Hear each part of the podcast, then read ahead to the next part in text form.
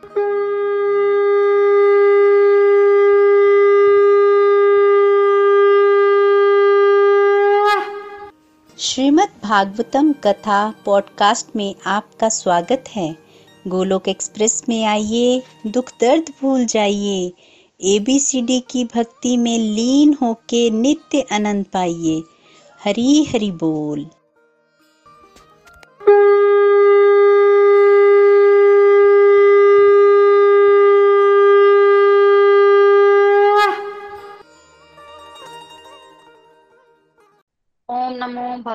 वासुदेवाय।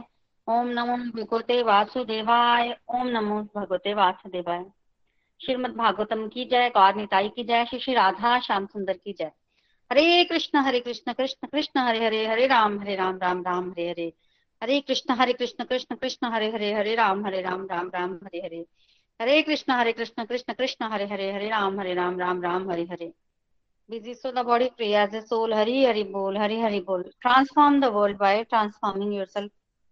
राधे कृष्णा ना शस्त्र पे ना शास्त्र पे न धन पर और ना ही किसी युक्ति पर मेरा तो जीवन आश्रित है आपकी कृपा शक्ति पर गोलोक एक्सप्रेस में आइए दुख दर्द भूल जाइए एबीसीडी की भक्ति में लीन होकर नित्य आनंद पाइए जय श्री राधे कृष्णा सो हरि हरि बोल everyone welcome everyone to the evening satsang canto number four हमारा जो है वो चल रहा है।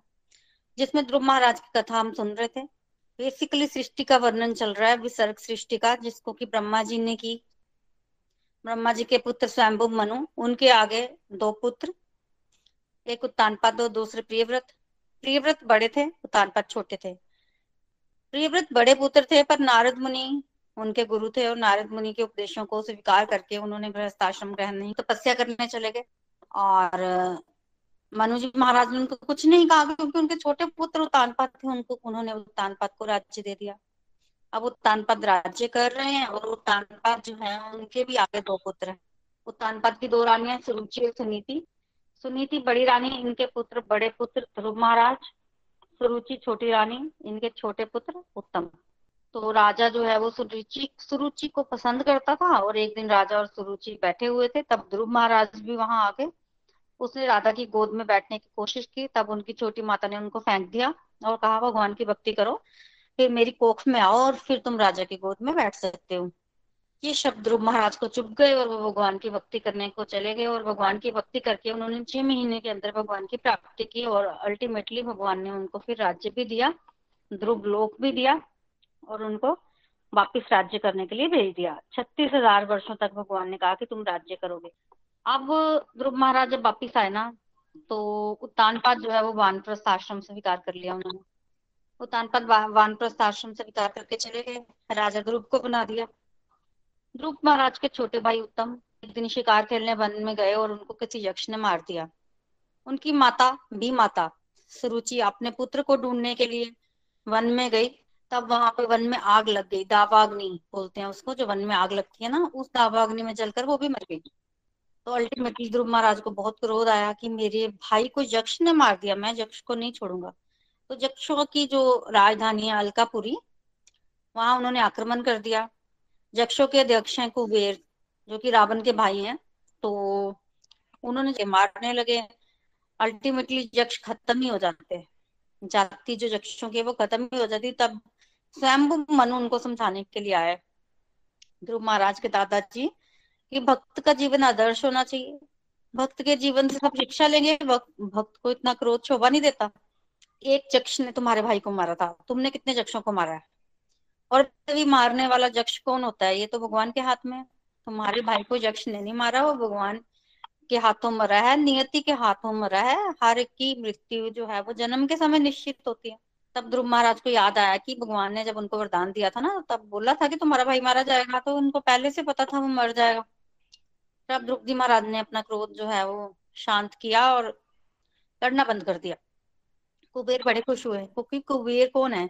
बेसिकली कुबेर जक्षों के अध्यक्ष है ना? तो उनको जब पता चला कि भगवान के कहने पर जो है, स्वयंभु मनु के कहने पर ध्रुव महाराज ने बंद कर दिया है जक्षों के साथ युद्ध तो वो बड़े प्रसन्न हुए और वो ध्रुव महाराज के पास आए और उन्होंने ध्रुव महाराज को कहा कि वरदान मांगो। तब ध्रुव महाराज ने भगवान की भक्ति मांगी। और कहा कि भगवान के प्रति उस श्रद्धा में कभी कोई कमी ना आए। तो बेसिकली भौतिक वरदान नहीं मांगा ध्रुव महाराज ने।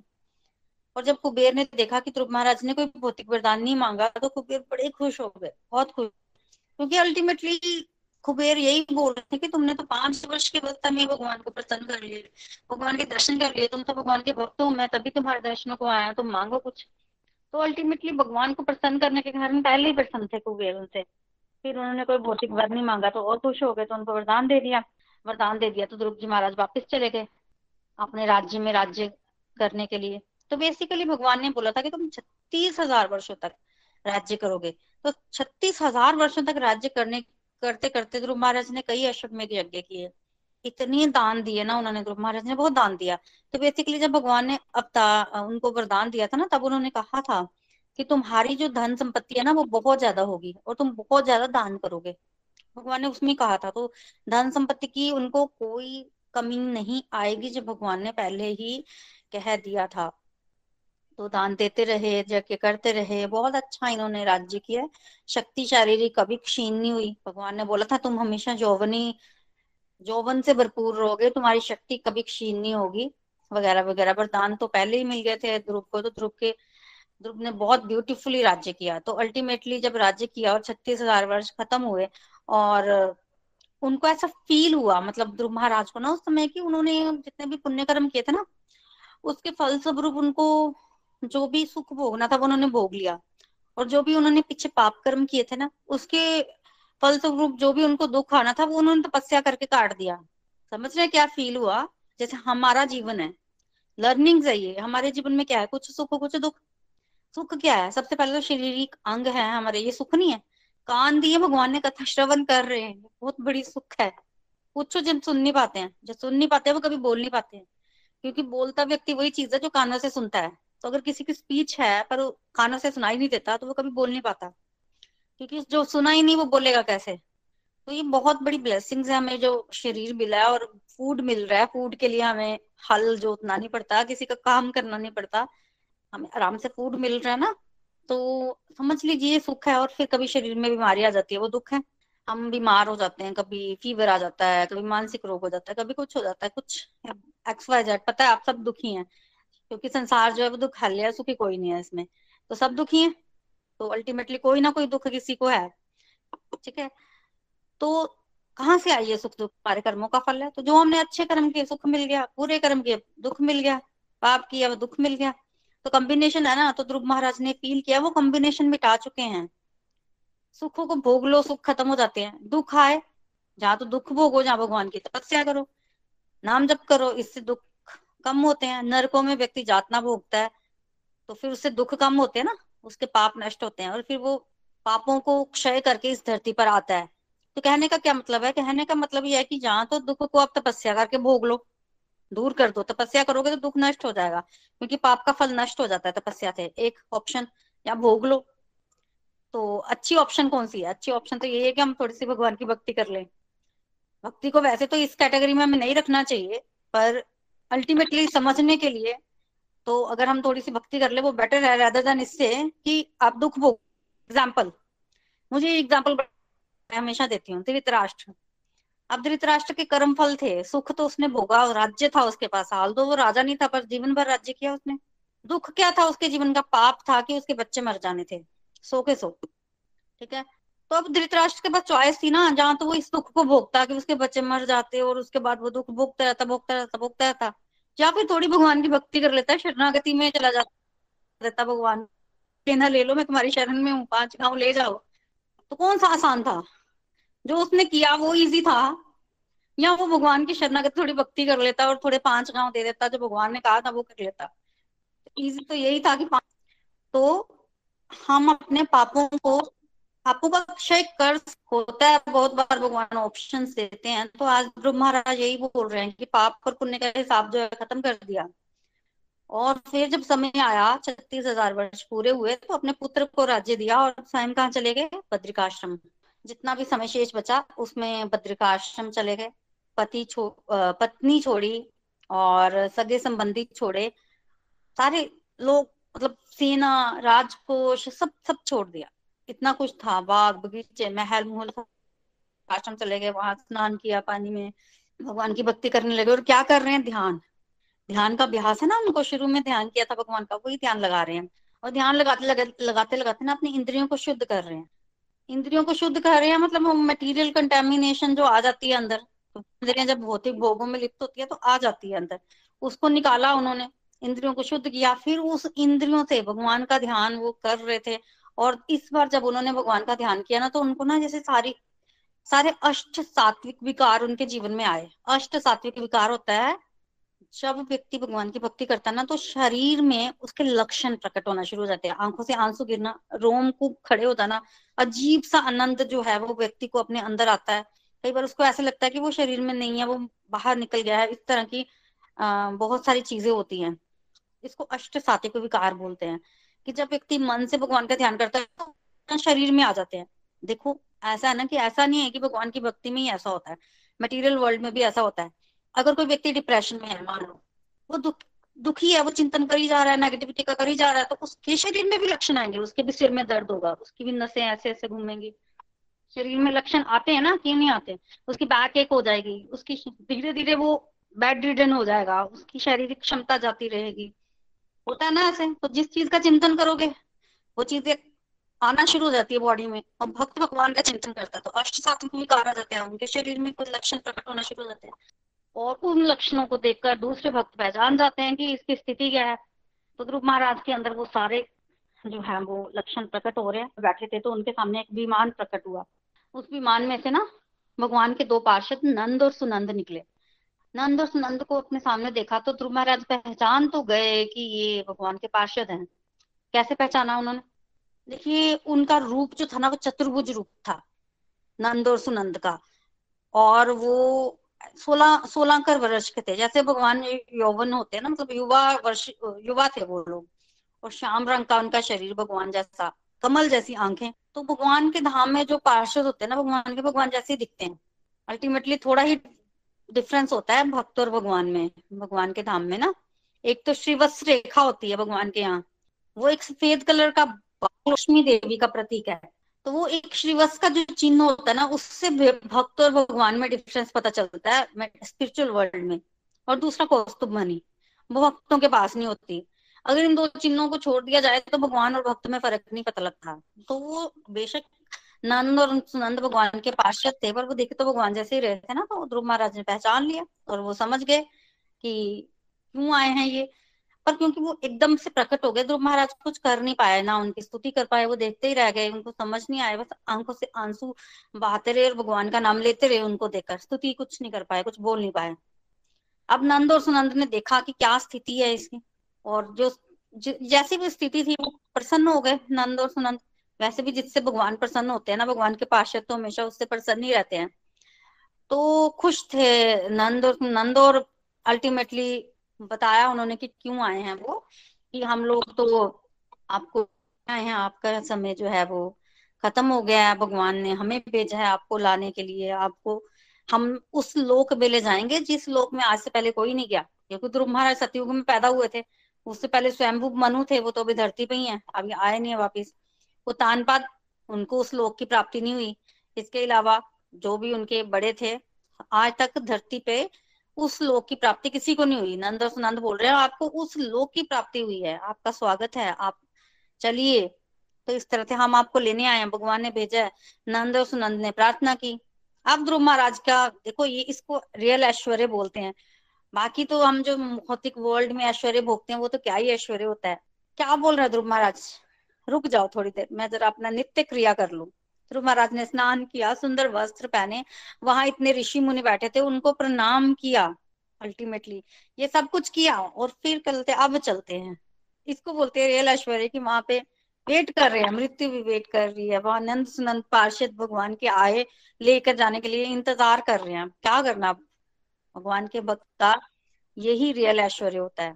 तो सब हो गया, चलो अब चलते हैं। इतने में एक और व्यक्ति प्रकट हो गया।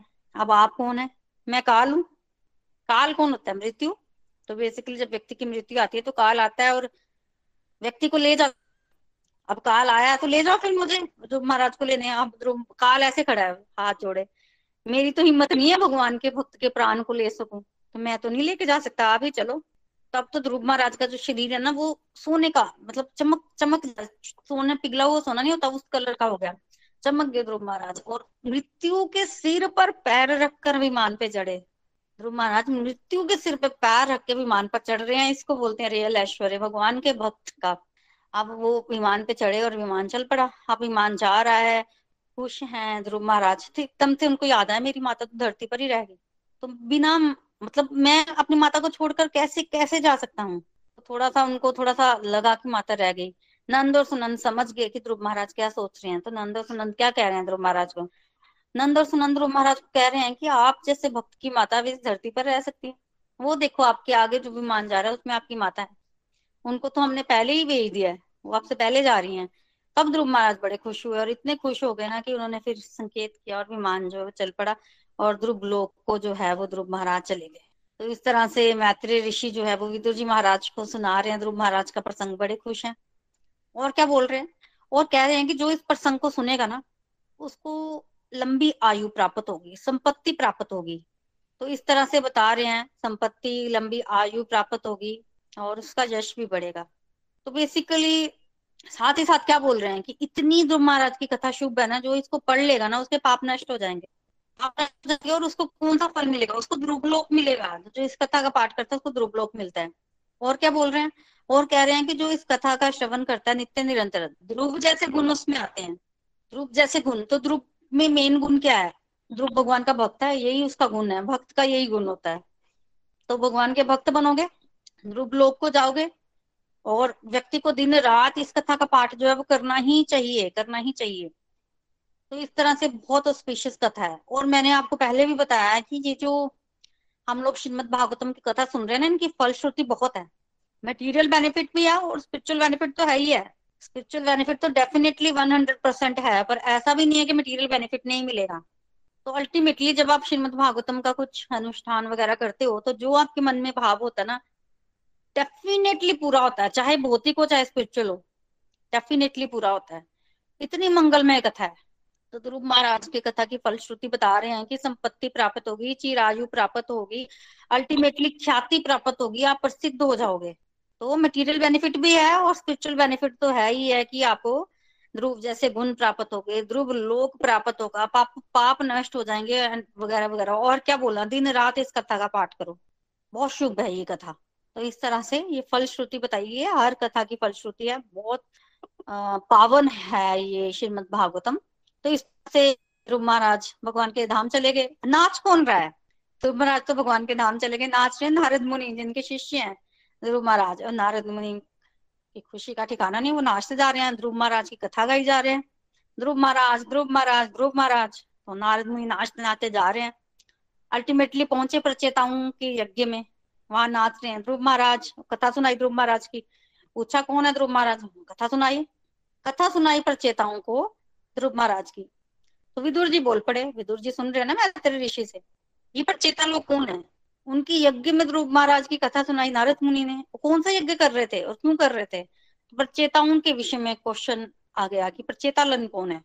तो जब विदुर जी महाराज ने प्रश्न किया कि प्रचेता गण कौन है तो उसके उत्तर में मैत्री ऋषि सुना रहे हैं। क्या सुना रहे हैं? देखो, कथा चल रही है ध्रुव महाराज की। क्वेश्चन आया, प्रचेता लोग कौन है? तो प्रचेता लोगों की प्रचेता गणों की जो कथा है, वो ध्रुव महाराज से संबंध सुनाएँगे। डायरेक्ट प्रचेता की कथा नहीं, ध्रुव महाराज की कथा से ही आगे कथा शुरू की। तो ध्रुव महाराज की कथा, ध्रुव महाराज तो चले गए अपने पुत्र को राज्य देकर। तो ध्रुव महाराज के जो पुत्र थे ना योगी थे पिछले जन्म के तो उनको मिलना था राज्य।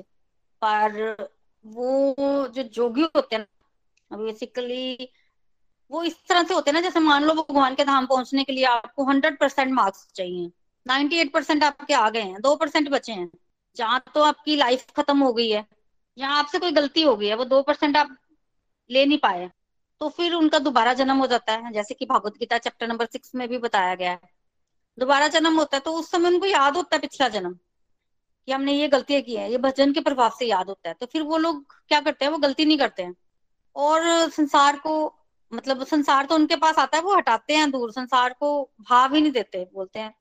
तो इस तरह का ही थे, मुक्त आत्मा थे योगी थे पिछले जन्म के। अंधे, गूँगे, बहरे, पागल सब बन गए। ज्ञानी बड़े थे, पर सब कुछ बन गए। तो लोग देखने लग पड़े, ये तो पागल है। हवा फैल गई, पागल है पागल है, इसको राजा नहीं बनाना। क्योंकि राज्य मिलना था उत्कल को, और दीप मिला भी, पर वो इस तरह के बन गए कि उनको कुछ पता ही नहीं है, पागल बन गए। योगी थे, बहुत महान थे, पर मतलब इस तरह की हवा फैली प्रजाजनों को, और मंत्रियों को लगा कि ये तो राजा बनने योग्य नहीं है, इसको नहीं देना राज्य।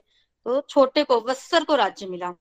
उसने बड़ा अच्छा राज्य चलाया ये करना नहीं चाहते थे बेसिकली राज्य उत्कल ना तो वत्सर को राज्य मिला, उसने बड़ा अच्छा राज्य चलाया राज्य।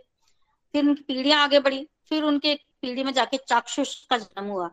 ये चाक्षुष जो थे, ये छठे मनवंतर में मनु मनु हुए।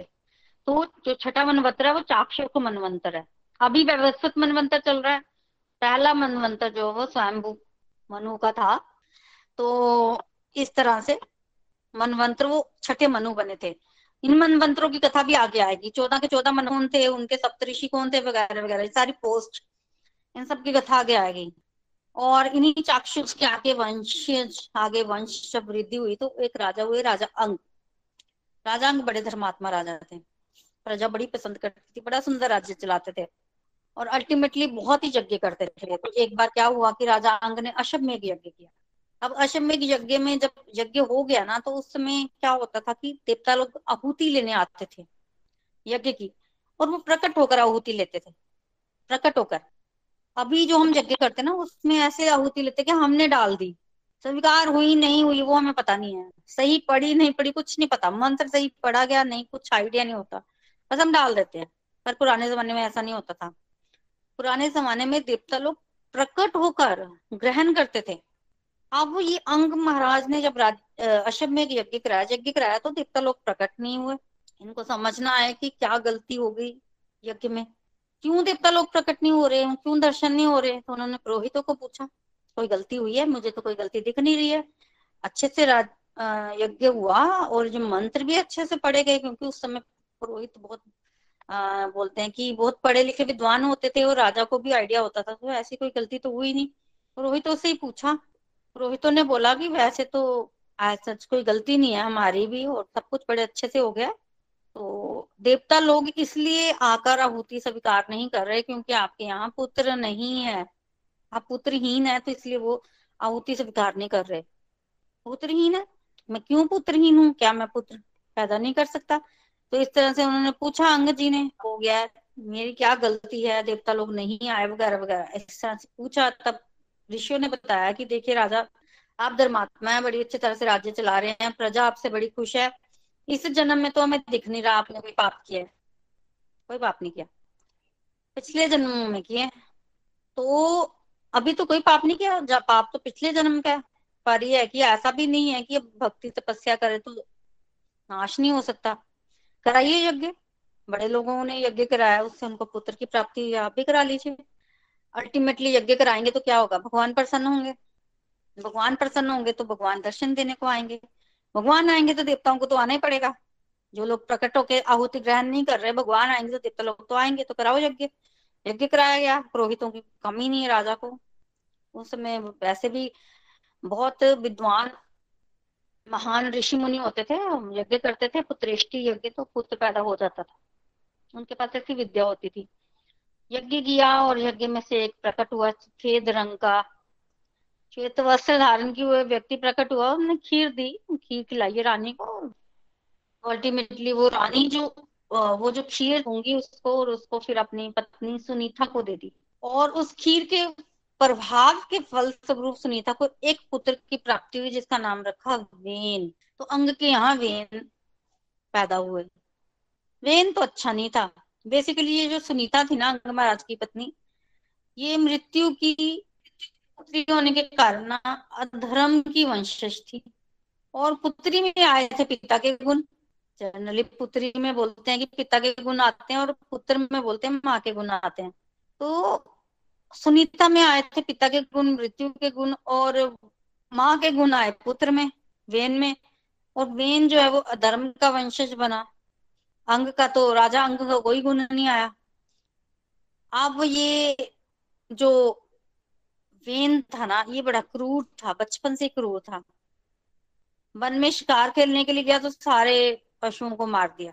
सारे को। खेलने लगा बच्चों के साथ तो जो मित्र साथ खेलते थे, उनको मार आता था। मतलब उसको दया नाम की कोई चीज़ नहीं।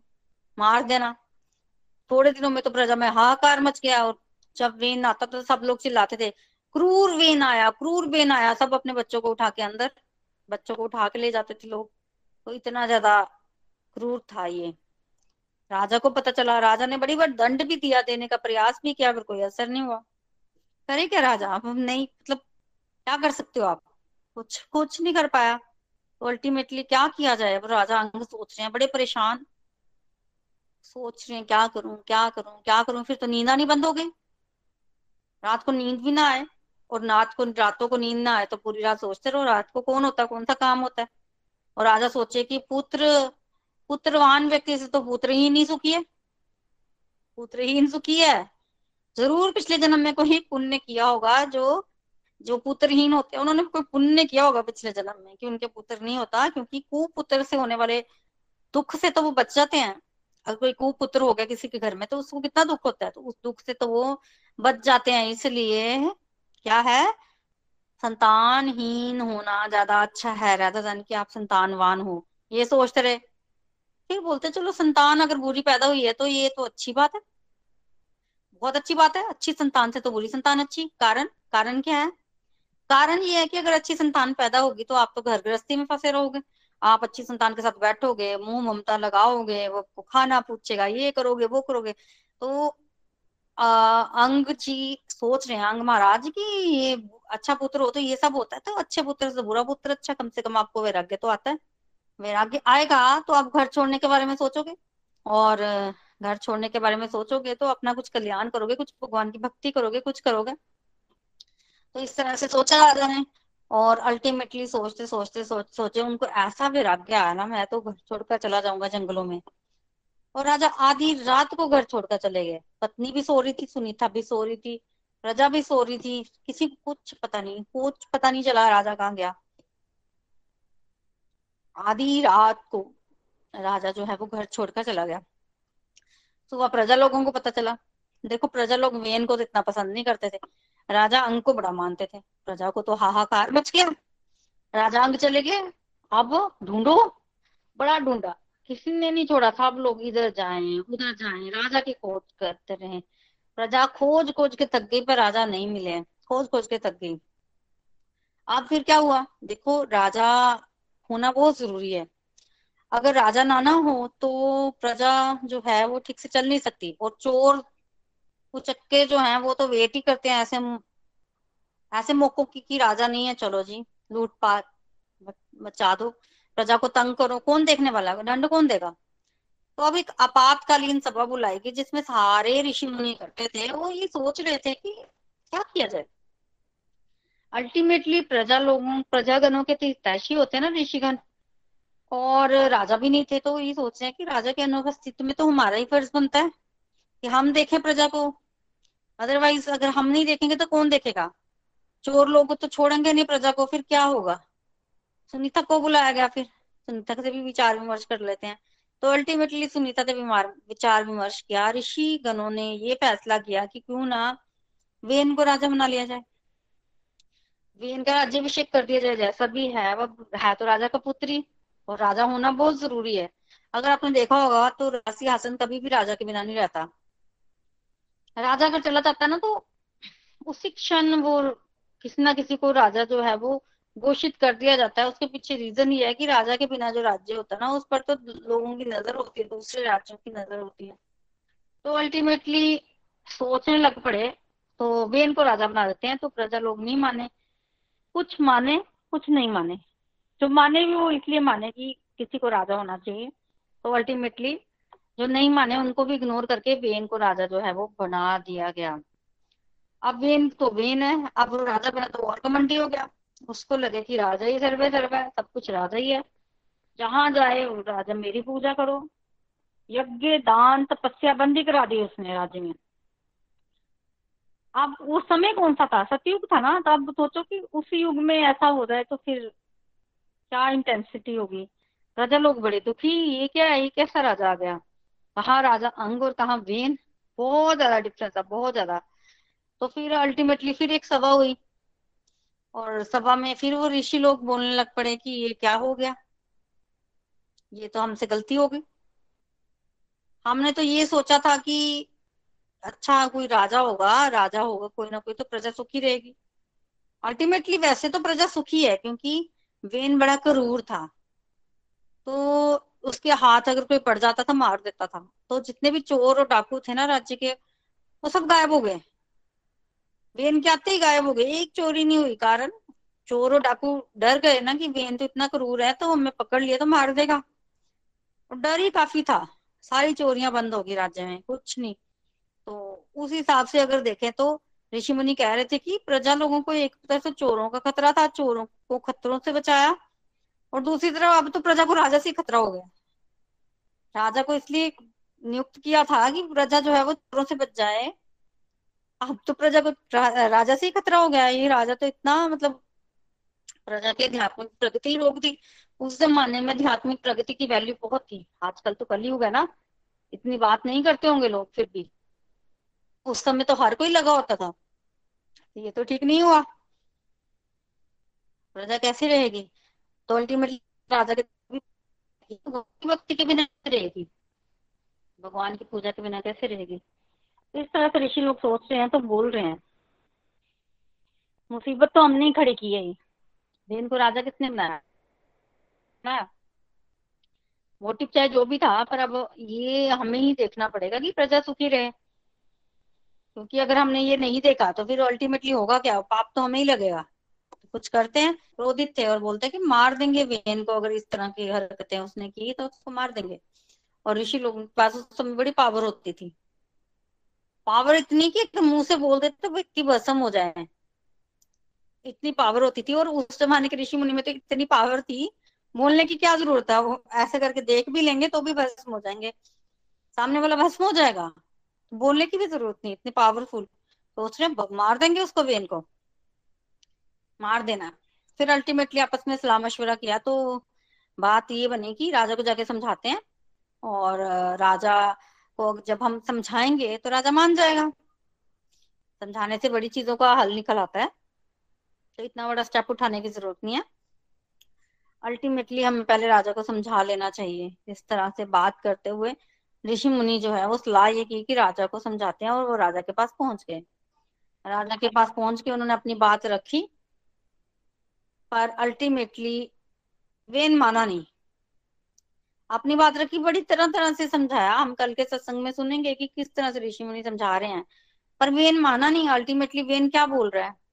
वेन कह रहा है, तुम तब तो मूर्ख हो। कैसी बातें करते हो?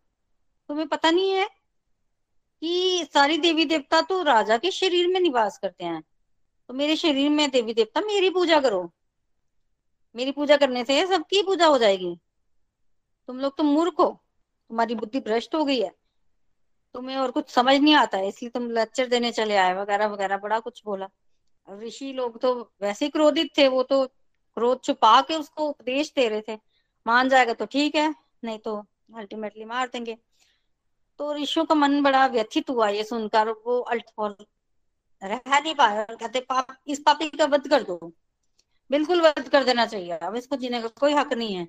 और जैसे कि मैंने पहले ही बताया, बोलने की ज़रूरत नहीं पड़ी उनको। ऐसे आँखों से देखा कार से ही भस्म कर दिया वेन को और वेन जो है वो मर गया। अल्टीमेटली वेन मर गया। वेन मर गया और जो सुनीता थी, रानी, उसको जो है वो अपने पुत्र से बड़ा लगाव था। तो पुत्र के मरने के बाद भी वो पुत्र का अंतिम संस्कार नहीं कर रही थी। उसने पुत्र को क्या किया? एक पुत्र के शरीर को ना एक जगह पर तेल में औषधि डलवा करना, उसमें स्टोर कर लिया।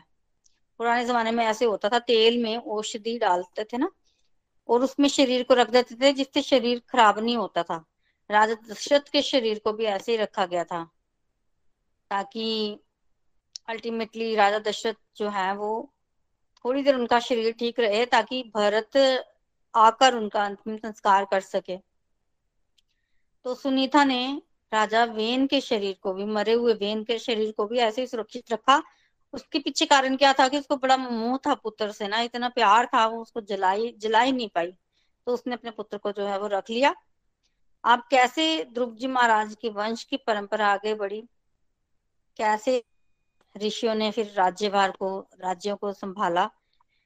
इसका वर्णन हम कल के सत्संग में करेंगे। Hare Krishna Hare Krishna Krishna Krishna, Hare Hare.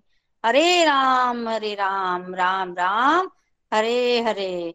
Busy through the body free as a soul Hari, Hari बोल, हरी, हरि बोल। Transform the world by transforming yourself Hari, Hari बोल। इसके लिए मेरी तरफ़ से इतना ही। चले बढ़ते हैं। आप अपने रिव्यूज़ की तरफ़। सबसे पहले विजय जी हैं। विजय जी कुछ कहना चाहते हैं? हरी हरी बोल, हरी हरी बोल प्रीति जी। सबसे पहले तो व्यासपीठ को कोटि कोटि नमन। इतनी बढ़िया आपने आज कथा सुनाई। हम चौथे स्कंध में हैं, जो कि सेकेंडरी क्रिएशन के बारे में हमें बताता है। और हम ध्रुव महाराज और ध्रुव महाराज के वंशज, उनके परिवार की कथा आपके मुखारविंद से सुन रहे हैं। आज दो पोर्शन में कथा को बांटा जा सकता है। एक तो ये कि ध्रुव महाराज को ध्रुव लोक की प्राप्ति कैसे हुई, ये वाला, और फिर उनके वंशज जो थे, उन्होंने किस तरह से उनके वंश को आगे बढ़ाया। जहाँ तक ध्रुव महाराज का सवाल है, उत्तानपाद तो समय पाके वान प्रस्थाश्रम में चले गए और ध्रुव महाराज को राज्य दे गए। ध्रुव महाराज ने छत्तीस हज़ार वर्ष तक राज्य किया, जैसे आपने बताया, और बहुत सुंदर तरीके से यज्ञ किया। बहुत पराक्रमी थे। बहुत ही बलशाली थे। प्रजा उनसे बहुत खुश थी। अनेकों अश्वमेध यज्ञ किए। एक बार ऐसे हुआ कि उनका भाई उत्तम, जो सुरुचि का बेटा था, वो जंगलों में गया और वहाँ कुबेर के सेवक यक्षों ने उस पर आक्रमण किया, उसे मार दिया। और उसकी माँ सुरुचि वो भी जंगल की आग में जलकर मर जाती है। देखिए, यहाँ एक शिक्षा है और शिक्षा ये है कि दोनों का माँ बेटे का मरण कैसे हुआ और क्यों हुआ? एक तो ये सदगति नहीं है, हालाँकि जैसा आपने कहा, सतयुग था, लेकिन क्योंकि सुरुचि माँ ने भक्त का अपमान किया था ये फल उनको भक्त के अपमान की वजह से मिला। फिर भरत जी को जब ये पता चला तो भरत जी ने यक्षों के ऊपर आक्रमण कर दिया। पराक्रमी तो थे। यक्षों को उन्होंने परास्त ही नहीं किया, बल्कि उनको वो आमूल चूल खत्म करने लगे। ये देख के स्वयं, स्वयंभू मनु, यानी के ध्रुव जी के दादा आए। और उन्होंने उनको कहा कि तू तो इतना तपस्वी है तुमने छह महीने तपस्या करने के बाद भगवान को बुला लिया था ये तुम क्या कर रहे हो? तो ध्रुव महाराज ने भी अपनी गलती रियलाइज़ करी कि दादाजी मेरे से गलती हो गई मुझे क्रोध आ गया था। शिक्षा ये कि हमें क्रोध नहीं करना है क्योंकि क्रोध भगवत गीता में भी हमें बताते हैं कि सर्वभक्षी पक्षी है क्रो, क्रोध के आवेश में आदमी आदमी नहीं रहता है। कुबेर जी ये बात सुन के बहुत खुश हुए। उन्होंने ध्रुव महाराज को कहा कि आप वरदान मांगो? ध्रुव महाराज ने कहा कि मुझे कुछ नहीं चाहिए। मुझे तो भगवान की भक्ति चाहिए। आपने मुझे वरदान देना है, आशीर्वाद देना है तो ये दीजिए कि भगवान के प्रति मेरी भक्ति बनी रहे। ये भी बहुत बड़ी शिक्षा है। हम लोगों के लिए जो इधर उधर की मटेरियल चीज़ें मांगते रहते हैं, प्रभु से मांगना है तो प्रभु के चरणों की भक्ति मांगनी चाहिए कि प्रभु, मैं आपके चरणों से हमेशा लगा रहूँ। छत्तीस हज़ार साल राज करने के बाद फिर वो बद्रिकाश्रम चले गए। प्रभु का ध्यान किया। बहुत सुंदर आपने इसकी विवेचना करी। कैसे उन्होंने जो विषय विकार, इंद्रियों के विकार थे उनको भी समाप्त करके इंद्रिय शुद्धि करी। अष्ट सात्विक लक्षणों के बारे में आपने बताया। और जब ध्रुव महाराज के जाने का समय आया तो एक बहुत सुंदर विमान में भगवान के दो पार्षद नंद और सुनंद खुद उन्हें लेने के लिए आए। और यहाँ भी आपने बहुत सुंदर विवेचना करी कि भक्त और भगवान में कोई फ़र्क नहीं होता है। सिर्फ़ दो चिन्ह, एक श्रीवत्स का चिन्ह और कौस्तुभ मणि ये भगवान के पास होते हैं। और प्रहलाद जी के रियल ऐश्वर्य के बारे में बताते हुए आपने कहा कि देखिए, मृत्यु तो सबकी आती है, वो तो सतयुग था। लेकिन अब ध्रुव महाराज जा रहे हैं। उस बहुत ही सुंदर रथ में जो प्रभु ने उनके लिए भेजा है। और मृत्यु भी हाथ जोड़ के खड़ी है। अब जब जा रहे हैं तो मृत्यु तो हाथ जोड़ के खड़ेगी कि मेरा आपके ऊपर कोई वश नहीं है। और ध्रुव महाराज मृत्यु के सिर पे पैर रख के फिर रथ में चढ़ते हैं और सडनली उनको ख्याल आता है, शरीर उनका सोने का है, स्वर्ण का। तपस्या में तप गए हैं वो। सडनली उनको ख्याल आया कि ओ, मेरी माँ तो यहीं रह गई। तो नंद सुनंद दोनों कहते हैं, आप चिंता मत करिए, वो जो आगे विमान जा रहा है, वो आपकी माता जी उसमें बैठ के जा रहे हैं। अब देखिए कि इतनी सुंदर विवेचना आज हुई कि ध्रुव महाराज ने जो तपस्या की, जो यज्ञ किया, उसकी फलश्रुति, सारे पाप उनके जो थे वो नष्ट हो गए। और हम लोग भी कितने भाग्यशाली हैं जो प्रीति जी के मुखारविंद से ये कथा सुन रहे हैं। और कहा जाता है कि जो ध्रुव महाराज की कथा सुनता है पर्टिकुलरली जब उनको ध्रुव लोक मिला, जो आज तक किसी को नहीं मिला, उसके भी पाप नष्ट होते हैं। ध्रुव महाराज जैसे गुण उनमें आते हैं। ध्रुव लोक की प्राप्ति होती है, प्रभु भक्ति में श्रद्धा बढ़ती है। स्पिरिचुअल प्रोग्रेस तो होती ही होती है, पर इसका मतलब ये नहीं है कि मटेरियल बेनिफिट्स नहीं मिलते। मटेरियल बेनिफिट्स तो प्रभु देते ही देते हैं, लेकिन ध्रुव महाराज की कथा सुनने से वारे न्यारे हो जाते हैं। और फिर आपने बहुत सुंदर कहा कि नारद जी नाच रहे हैं, उनके पाँव ज़मीन पर नहीं टिकते। क्यों? ध्रुव उनके शिष्य हैं। और नारद जी नृत्य करते करते यही कथा प्रचेताओं के यज्ञ में जाके सुनाते हैं। अब सवाल उठता है, ये प्रचेता कौन है? क्योंकि एक और लेवल पे मैत्रेय और विदुर जी का संवाद चल रहा है। और विदुर जी को क्यूरासिटी होती है कि मैं प्रचेताओं के बारे में भी कथा जो है, वो मैत्रेय ऋषि से मनु। पर मैत्रेय ऋषि टाल जाते हैं। कि देखो भाई, ध्रुव के वंश की बात हो रही है, ध्रुव महाराज की, ऐश्वर्य की बात हो रही है, प्रचेताओं की बात हम करेंगे जब टाइम आएगा। तो वो इसका जवाब नहीं देते हैं कि मैंने ध्रुव की कथा को ही कंटिन्यू करना है। अब चलते हैं। जैसा हमने देखा कि पिछली कथा में आपने सुनाया था कि ध्रुव महाराज की दो पत्नियाँ थी, एक भ्रमी और एक इला। इला से उत्कल उत्पन्न हुए और भ्रमी से कल्प और वत्सर। जहाँ तक उत्कल का सवाल है, वो तो वैरागी थे।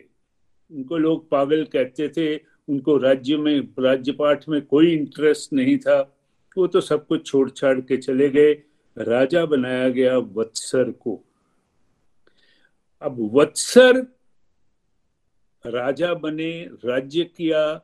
इसी वंश में कुछ पीढ़ियाँ आगे जाके एक अंग राजा हुए। बहुत बढ़िया राजा थे, बहुत यज्ञ उन्होंने किए। लेकिन एक बार देवता अपना यज्ञ भाग लेने के लिए प्रकट नहीं हुए। अब महाराज को चिंता होने लगी। अंग महाराज को कि भाई यज्ञ भी ठीक हुआ मंत्र पाठ भी ठीक हुआ, देवता लोग क्यों नहीं आ रहे हैं? तो पुरोहितों ने कहा कि देवता लोग इसलिए यज्ञ भाग लेने के लिए नहीं आ रहे हैं क्योंकि आपके कोई पुत्र नहीं है। तो अंग महाराज कहने लगे कि इसमें मेरी क्या गलती है? मैंने तो इस जन्म में भी कोई ऐसा काम नहीं किया। उन्हें बताया गया कि पिछले जन्मों के पाप होंगे। फिर एक यज्ञ करवाया गया और यज्ञ से जो खीर मिली, उस खीर को उनकी पत्नी ने खाया, सुनीता ने। और उनके एक पुत्र पैदा हुआ, वेन। अब देखिए क्या होता है कि इतनी मुश्किलों के बाद, इतनी तपस्या के बाद इस पुत्र को लिया। और कैसे हेरिडिटरी गुण आते हैं। सुनीता जो थी, वो अधर्म की वंशित थी, अधर्म की पुत्री थी, मृत्यु की बेटी थी। और इन सभी के माँ बेटे में गुण आते हैं। वेन जो था, वो तो ऐसा कपूत था कि उसको क्रूर वेन कहा जाता था। जंगलों में गया तो पशुओं का वध कर रहा है। जो दोस्त खेल रहे हैं, उनको उठा उठा के पटक पटक के मार रहा है। सभी लोग बड़े परेशान हैं कि ये हो क्या गया। और स्वयं राजा बहुत परेशान है। बहुत समझाने की कोशिश करी। हार के राजा सब कुछ छोड़ के, अपनी पत्नी सुनीता को, पुत्र वेन को, राजपाट को छोड़ के जंगलों में चले गए। बहुत ढूँढने की कोशिश हुई और कभी नहीं मिले। अब ऐसी स्थिति में जब राजा नहीं है तो राजा तो होना ज़रूरी है। तो फिर सभासदों ने, ऋषि मुनियों ने विचार करके कहा कि चलो कोई बात नहीं, हालाँकि वेन काबिल नहीं है इसको ही राजा बता बना देते हैं, शायद सुधर जाए। लेकिन यहाँ फिर गड़बड़। यहाँ आपने बहुत सुंदर कहा कि राजा को तो राज्य की रक्षा करनी होती है। लेकिन यहाँ एक ऐसी सिचुएशन है कि प्रजा को राजा से ही डर आ रहा है। उसको समझाने की कोशिश करी गई, लेकिन वेन कहा मानने वाला था? उसके दिमाग में वही था कि मैं राजा, मेरी ही पूजा करो। और ये आजकल कलयुग में भी हम देखते हैं कि कई बार जो बहुत से गुरु जो हैं, वो अपने आप को ही भगवान डिक्लेयर कर देते हैं। और जैसा मैं कई बार कहता हूँ, कुछ तो उनमें से जेलों में भी पड़े हुए हैं। अब ऋषि मुनियों की जब परेशानी हुई तो उन्होंने एक हुंकार भरी। ऋषि मुनि उस जमाने के बहुत ही पावरफुल थे, सतयुग था, और वेन जो है, वो उनके गुस्से से त्रस्त होके मारा गया। सुनीता बहुत चालाक थी।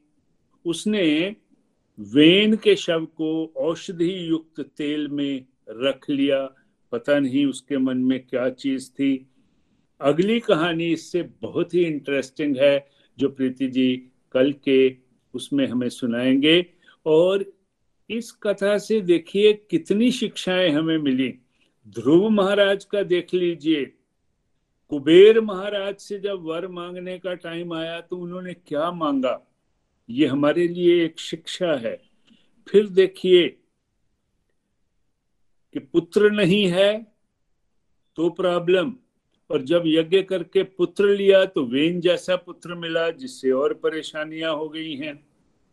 तो कभी भी हमें आउट ऑफ़ द वे जाके चीज़ें नहीं लेनी चाहिए, प्रभु जिस हाल में रखें प्रभु का शुक्र करना चाहिए, प्रभु के प्रति एटीट्यूड ऑफ़ ग्रेटिट्यूड रखना चाहिए। प्रीति जी, एक बार फिर आपका बहुत बहुत धन्यवाद बहुत बहुत आशीर्वाद। इतनी सुंदर कथाएँ आपके श्रीमुख से हम सुनते हैं, आनंद आ जाता है। हरी हरी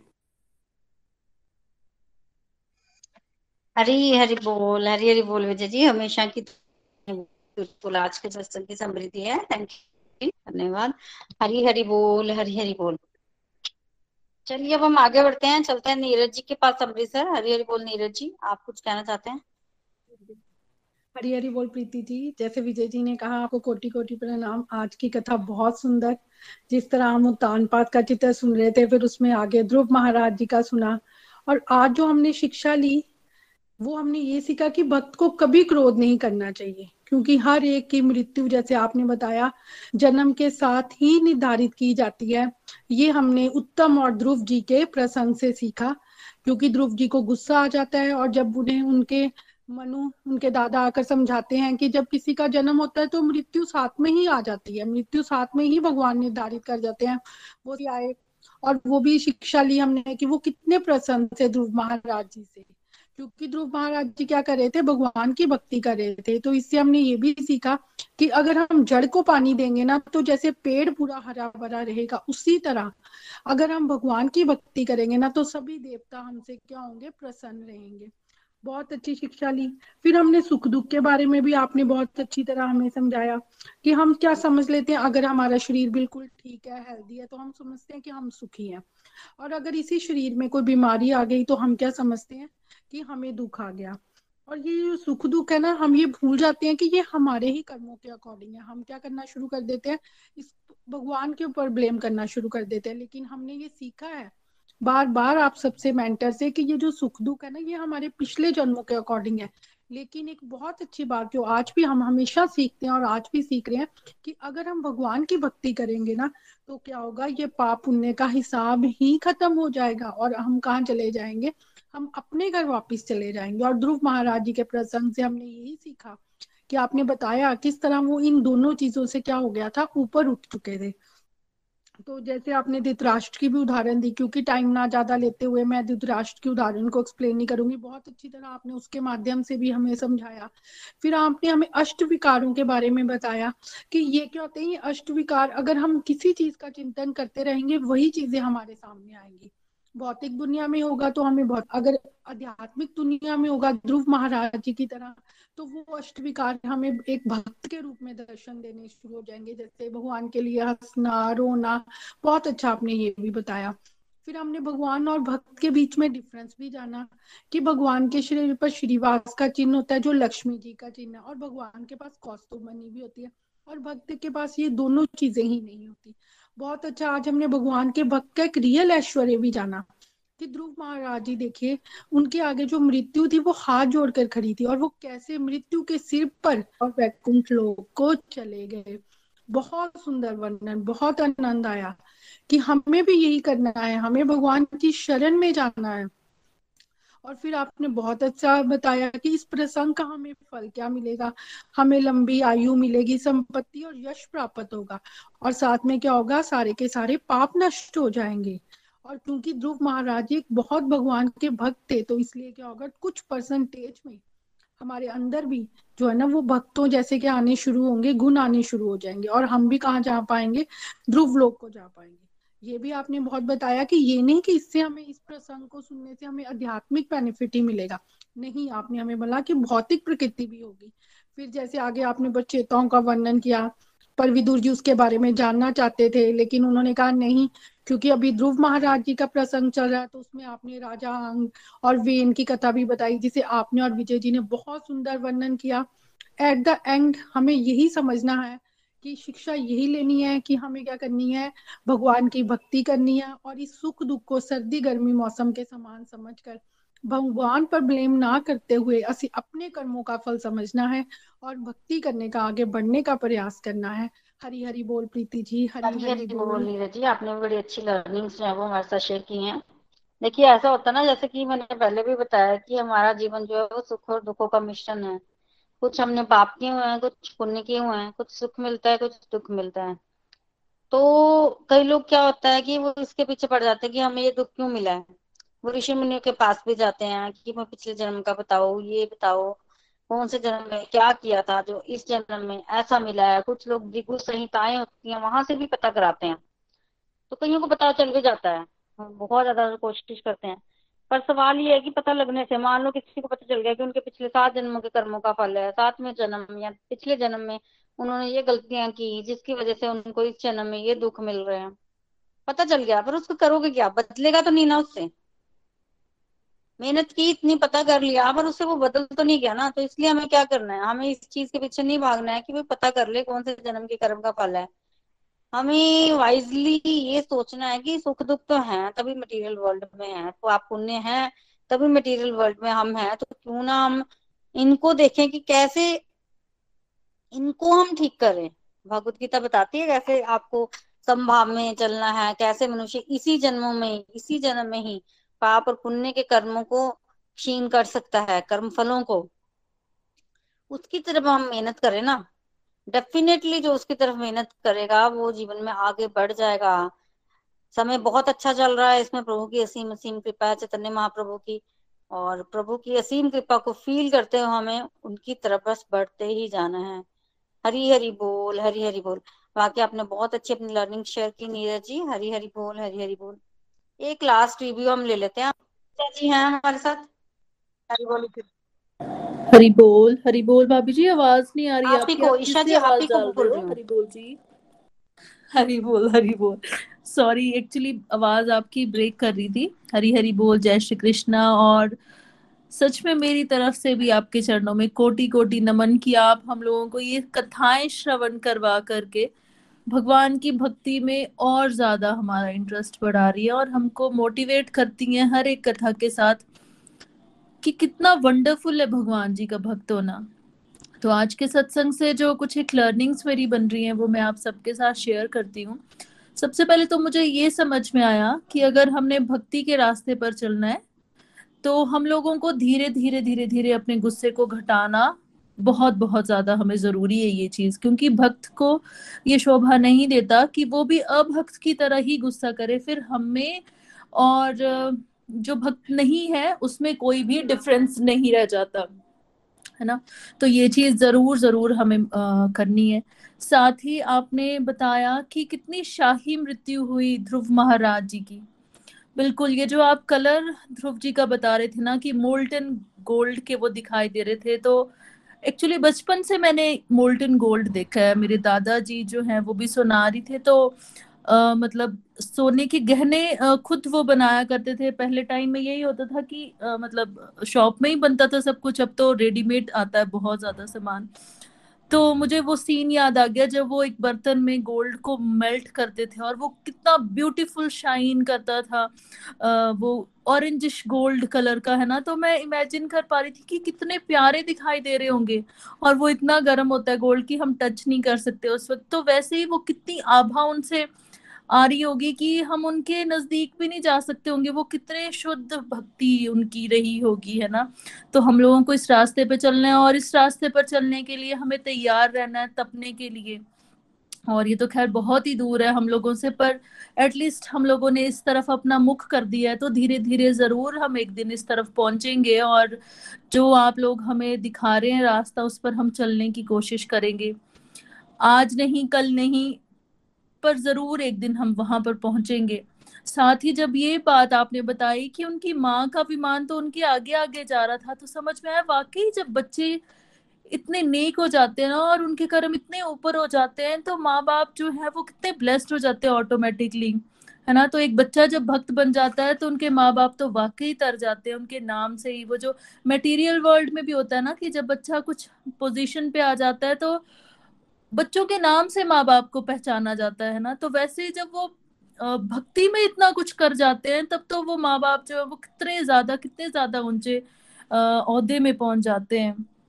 और आपने फिर बताया कि कितना इम्पोर्टेंट है ये कथा सुनना ध्रुव महाराज की, जिससे कि हम लोगों को स्पिरिचुअल बेनिफिट्स मिलते हैं और उसके साथ साथ मटेरियल बेनिफिट्स ऑटोमेटिक ही उसके अंडर आ जाते हैं। है ना? तो श्रवण की एक बार फिर से मैंने ये जो नवदा भक्ति में आप बहुत बार बताती हैं कि फ़र्स्ट सीढ़ी ही श्रवण है तो मज़ा आता है, लगता है कि एटलीस्ट इस सीढ़ी के फ़र्स्ट पायदान पे तो हम हैं।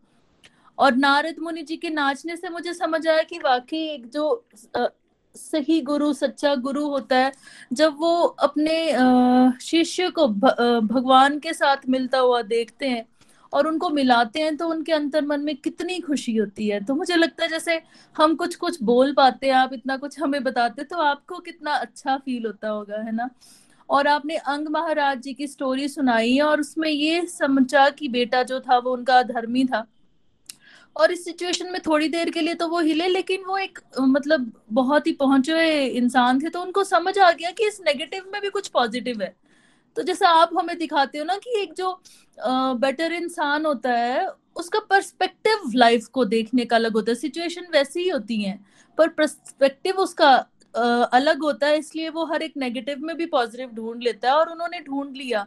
तो हमें भी इसी तरीके से बनने की कोशिश करनी है और थैंक यू कि आप हर रोज हमें याद करवाती हैं कि हमें हर एक नेगेटिव में पॉजिटिव देखना है।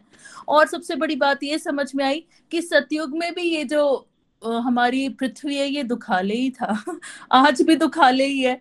और यहाँ पर सुख की कामना करना तो मूर्खता की बात है है ना? तो यहाँ पर दुख ही मिलेंगे। तो हम लोगों को जल्दी से जल्दी अपनी ये जो कर्म है, ये भक्ति में बनाने हैं, ताकि हम लोग इस दुखाले से ऊपर उठ सकें, क्योंकि यहाँ पर हर एक नए मोड़ पे हर एक नया दुख आता है तो इससे बचने का केवल और केवल एक ही रास्ता है, जो आप लोग हर वक्त हम लोगों को सिखाते हैं कि सत्संग और साधना करिए, सेवा करिए और अपने कर्मों को भगवान जी के साथ जोड़िए। Thank you so much Preeti भाभी। हरी हरी बोल जी। जय श्री कृष्णा। हरी हरी बोल। हरी हरी निशा जी, बहुत ब्यूटीफुल आपकी भी लर्निंग देखिए ऐसे ही है, बिल्कुल ये संसार दुखाले है, युग चाहे कोई भी हो। ये अशाश्वतम तो दुखाली है, वो दुखाली ही रहेगा। बहुत अच्छा आपने बोला। और दूसरा जो देने में जो आनंद है, वाकई वो सबसे ज़्यादा है। मैं भी फील करती हूँ बेसिकली और भगवत गीता में वैसे भी भगवान ने बोला है कि जो देगा, उसको शुद्ध भक्ति मिलेगी। और ये एक, अपने आप में एक बहुत ही आनंद में सिचुएशन होती है। एक बार जिसने वो चख लिया ना, उसको वो स्वाद पता चल गया। वो फिर उससे पीछे नहीं हटेगा। बेसिकली इसको उससे कंपेयर करो, जब कोई ड्रिंक्स लेता है ना तो पहले एक लेता है, उसको नशा हो जाता है, फिर वो दो लेता है, उसको उतने में उतना ही नशा होता है, फिर वो तीन लेता है तो उसको मतलब वो बढ़ाता जाता है, उसकी लिमिट बढ़ती जाती है, उसी तरह से। जब से ऐसे हम भगवान के रास्ते पर आगे बढ़ते ना, हमें आनंद मिलता है और हमारी भी भगवान जो है, वो लिमिट बढ़ाते जाते हैं। पहले एक माला से हम शुरुआत करते हैं, फिर दूसरी फिर तीन माला, फिर तरह से जॉय ऑफ़ गिविंग इससे कोई डिनाई नहीं कर सकता, बहुत मज़ा आता है और बहुत आनंद आता है और बेसिकली यही हाईएस्ट लेवल का जॉय है। बाकी आपने बहुत अच्छा बोला, हरे कृष्णा हरे कृष्णा, कृष्ण कृष्ण, हरे हरे हरे राम हरे राम राम राम, हरे हरे, हरी हरि बोल, हरी हरि बोल। तो चलिए आज के सत्संग को हम यही श्री भागवत भगवान की है आरती। पापियों को पाप से है तारती। श्री भागवत भगवान की है आरती। पापियों को पाप से है तारती। ये अमर ग्रंथ, ये मुक्ति पंथ, ये पंचम वेद निराला, नव ज्योति जगाने वाला। ये अमर ग्रंथ, ये मुक्ति पंथ, ये पंचम वेद निराला नव ज्योति जगाने वाला। हरि नाम यही, हरि धाम यही यही जग मंगल की आरती। पापियों को पाप से है तारती। श्री भागी है आरती। पापियों को पाप से है तारती।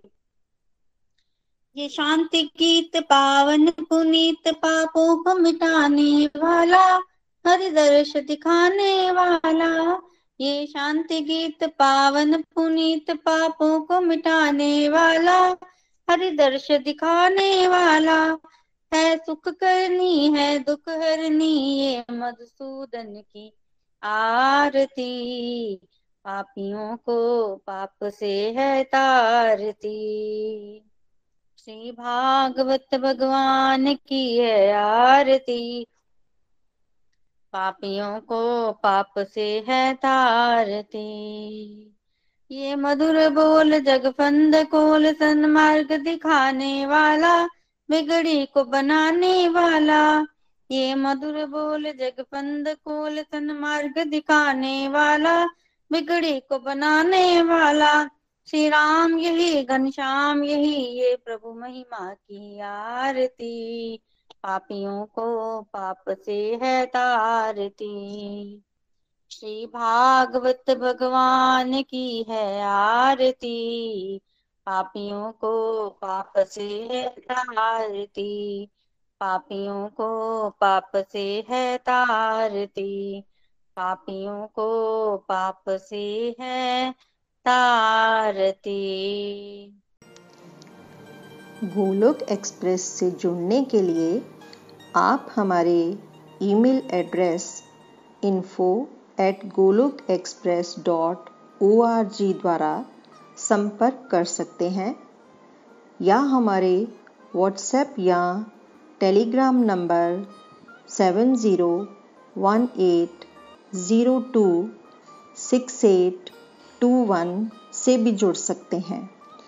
आप हमसे फेसबुक पेज और यूट्यूब चैनल के माध्यम से भी जुड़ सकते हैं। हरी हरी बोल।